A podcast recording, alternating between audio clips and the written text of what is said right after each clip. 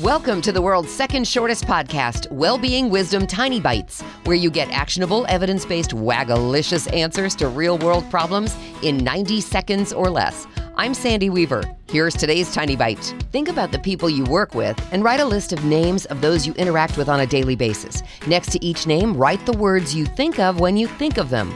Words like brainy, quiet, worrier, bossy, whatever is the predominant personality trait you associate with each person. Humans assemble a kind of shorthand about the people in our lives, and then we adapt our interactions based on how we see that person.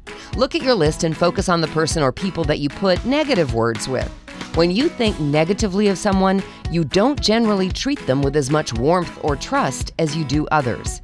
Today, see if you can find a more positive word to associate with them, and then act accordingly.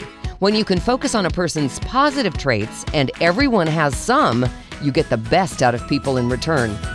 Want more? Come and play in the Wagalicious Life online community playground. Go to wagalicious.life. That's W A G A L I C I O U S dot life.